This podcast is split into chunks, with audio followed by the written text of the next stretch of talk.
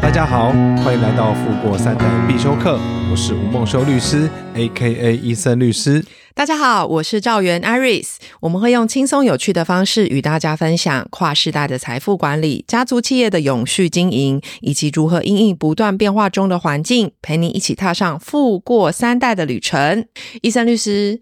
最近有看到一则新闻哦，你知道是什么新闻吗？）。哦，什么新 闻？这个这新闻吸引了我的目光，哦吼标题是“男友奏事未留遗嘱，女借名登记讨不回房子”。那我在看这个报道的内容，它大概是这样子的陈述啦，就是说有个女生嘛，她大概在五年前的时候买了个房子，是那那时候考量她男朋友的收入比较高，那大家也知道，其实跟银行贷款啊，你很多的条件银行都会考量进去嘛。那其中一个很重要的就是稳定的收入，如果又是稳定的高收入，其实可以跟银行谈到条件是蛮好的。嗯，没错，对，所以她就考量到说，诶，她男友的收入比较高，可以向银行贷到比较高的贷款成数，嗯以哼，及比较漂亮的利率。是所以因此呢，她就觉得说，嗯，那我就要用男友的名义来买房子。那实际上她是怎么做的呢？就是由女生来支付头期款、嗯哼签约金，是好，剩下的钱余款就是用男友的名字去贷款。对，两个人呢，就是同居到去年差不多四月的时候，是男友突然间过世了，而且这个男友没有立遗嘱。嗯哼，那重点来了。嗯，那这个没有立遗嘱，那男友又过世，那这个房子不是变遗产了吗？对啊，没错，结果这个男友有两个儿子， 哇， 所以这个遗产就由男友的两个儿子继承。是那个女生啊，主张就说，当初其实是以男友的名义借名登记来购物，是，这个借名登记，我们真的在常常在法律咨询或者是实际上的诉讼案常常看到这四个字“借名登记”。对，当然不是只是只有他主张嘛，他同时其实也拿出银行的交易明细啦，哦，每个月缴的贷款的本息，是，还有什么水电费啦、社区管理费收据等等来，嗯想说可以当做一个佐证。了解， OK，那当然法官就会去查相关的这些资料嘛。嗯，好所以那个法官他就去检视这个死者，就是说这个男友他过世之前，就是生前哦，嗯，跟这个女生，那这个女生是姓许，嗯好、她跟许女在赖中的对话，嗯哼，然后这个法官就认为说，诶，从是不是要买房，然后是到底要多少钱？OK，还有什么室内的家居啦、装潢等等的，其实都是死者，就是都是她男友在做决定。哦，嗯，那另外许女，好、就是女生提出的这个银行账户内的交易明细，对，也无法判断是这个女生来支付房屋头期款与签约金。是的，那至于刚刚剩下的说一些费用，每个月的水电费啊、社区管理费，还有说谁到底是谁是这间房子的所有权人，没有必然的因果关系。 OK，就即便说、这个女生提出了说啊，我怎么银行的往来明细啊，然后种种的什么，我缴了这些这些年来的水电费啊、管理费等等的，对，法官认为说，你举的这些证据没办法来跟这个到底这间房子的所有权人嗯，这件事情没有必然的因果关系。对，好，所以法院无法从女生提供的资料来推论到底这间房子真正的所有权人是谁。是哦，懂意思。再加上重点的重点，嗯，女生提不出与男友签，因为刚刚不是说她她主张说是借名登记嘛，对对不对？这个女生提不出当初跟那个男友签立借名登记的契约，哦，哇！所以举证不足，判这个女生败诉， OK，所以好这个男友的两个儿子就继承就了，继承了这个爸爸的房子，是、嗯，然后一部分的钱还是爸爸的女友付的。哦。如果就好就他这样子所说啦，就这个女生是这样主张啊，对对对对对对。其实因为刚刚我我讲到说，借名登记其实在台湾很常见嘛，对，哦，那也想要问一下医生律师专业嗯的见解啦，就是说建民登记这么常见，到底它是怎么样的一件事情呢、那到底是有没有效力啊？嗯， 嗯，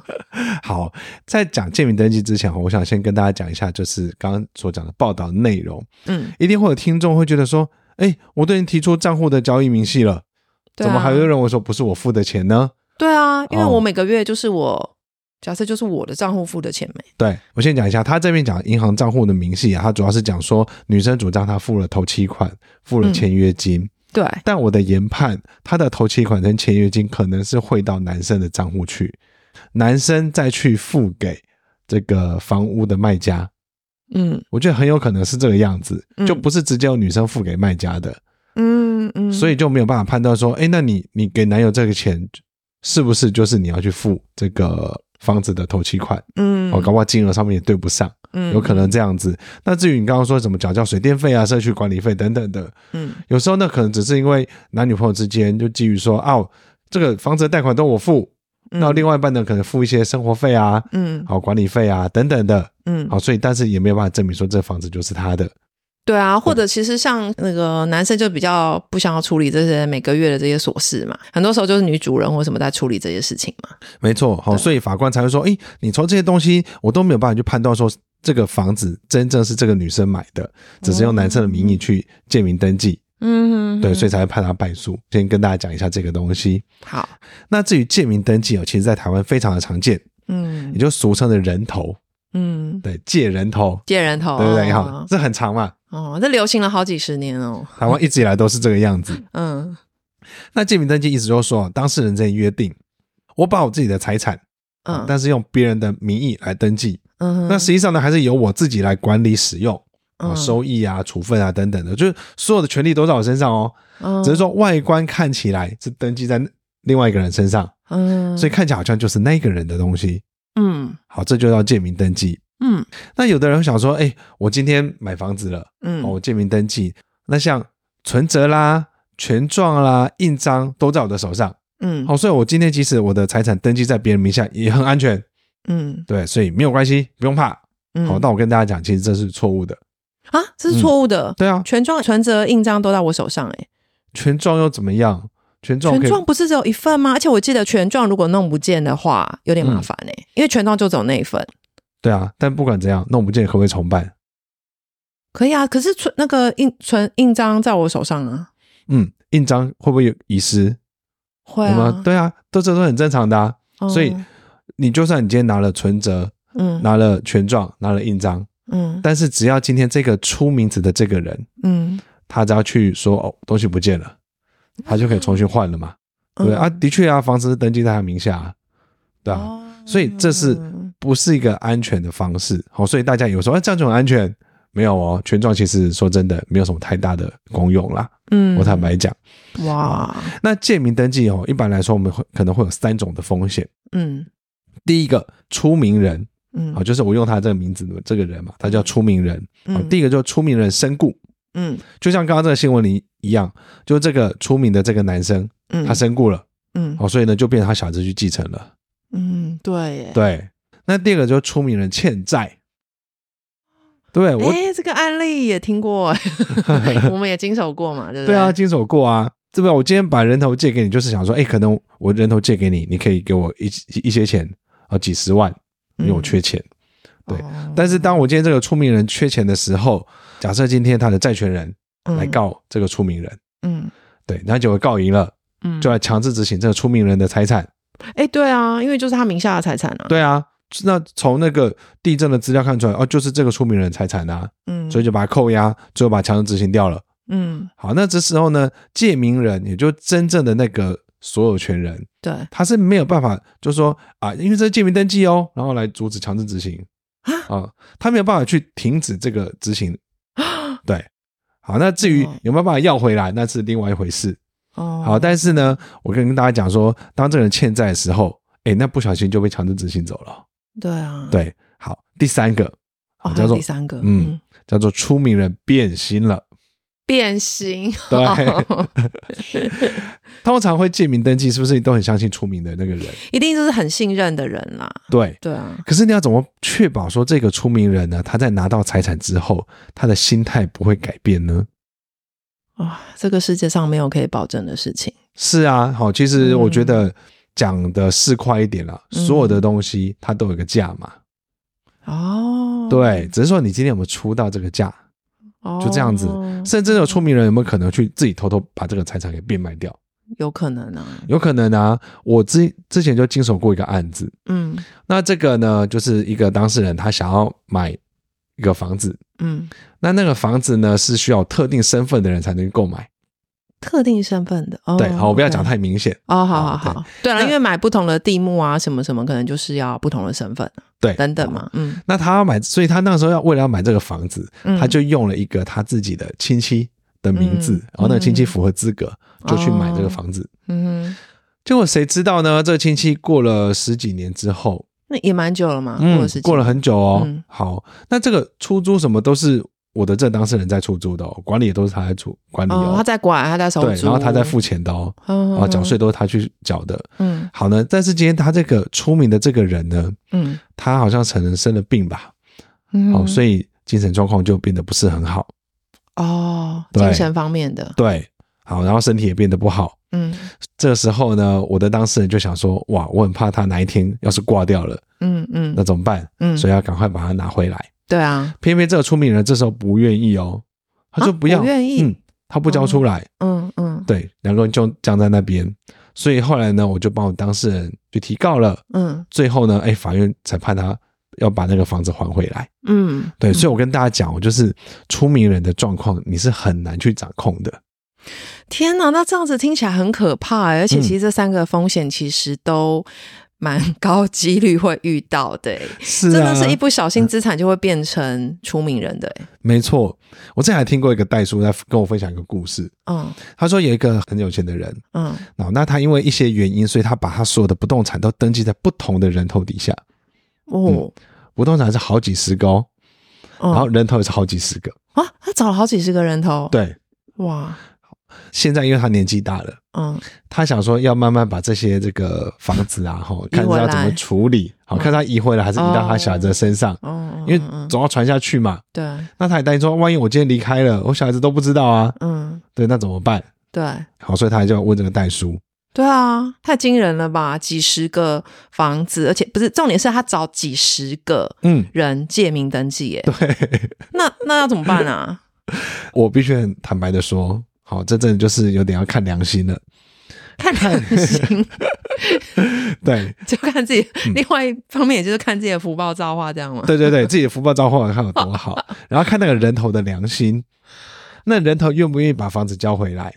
好啊，，那如果他不愿意交的话，那说真的，我今天这个当事人呢，他就只能去打官司了。哦，但是他命也要活得够久，因为他年纪大了，对，万一今天打到一半，那好人就走掉了，那就很难说喽。好，嗯或者是说像刚刚说的那个人头呢，他要是突然走了，嗯，他小孩子就继承就去继了，承了，对啊小孩子跟你一点关系都没有，他才不认识你呢，嗯他怎么会理？对你啊？没错，没错。说真的啦，你今天突然跳出一个一个人说：“哦，这个你母亲的房子是当初借名登记，不是你母亲的。”那我又不认识这个人，嗯，我也不会相信他啊。当然啦、对啊，对，这也是很正常的啊、没有错，所以我才说这时候真的要看那个人头的良心。良心。 那如果像今天我前面的讲了这段新闻，嗯，那这个女生她可以怎么做啊？我跟大家讲哦，其实像他这个案例啊，嗯，他不一定要登记男生的名字，诶，她不一定要登记男生的对名字，，因为嗯他只是为了想要贷款可以贷个比较好的成数，对啊，对啊，对，还有比较好的利率，他其实可以请他的男友当借款人，或者是当连带保证人，哦，房子一样可以登记女生的名字啊，哎、对，对啊，所以我反而会觉得很奇怪，说为什么这女生当初要用男生的名字来登记？嗯，可是真的的确蛮多人都这样做、哎，对，但是我跟大家讲，嗯，就是不需要这个样子。哦你只要找那个比较有钱的人来当借款人，或者当， 如果他愿意的话啦。哦对，这个时候男生风险也很高哎、对啦，明对你看，对啊，对啊，其实我觉得就是看站在什么立场啊。对我希望登记到我名字下，但是我要找一个人，然后这个 又不是登记他名下，可是他又愿意当借款人，对，或者连带保证人，对哇，那这个人哇，想一想，诶，他风险非常非常的高，嗯，对，应该是真爱才有可能这样真子。爱对对所以呢，这个案例当中，我对于说这个女生她主张是借名登记，嗯，我个人是有点怀疑的，哦，嗯，因为不需要这样做。第二个，如果真的你要做借名登记的话，请记嗯得哦、第一个，你一定要写借名登记契约，哦，就双方再写一个契约嘛。我们两个都认知到说这是借你的名字登记的哦，这房子是我的，我只用你的名字哦，嗯，就要定一个这样的契约，没有，有错。嗯，那第二个呢，我会请这个人头，然后立遗嘱。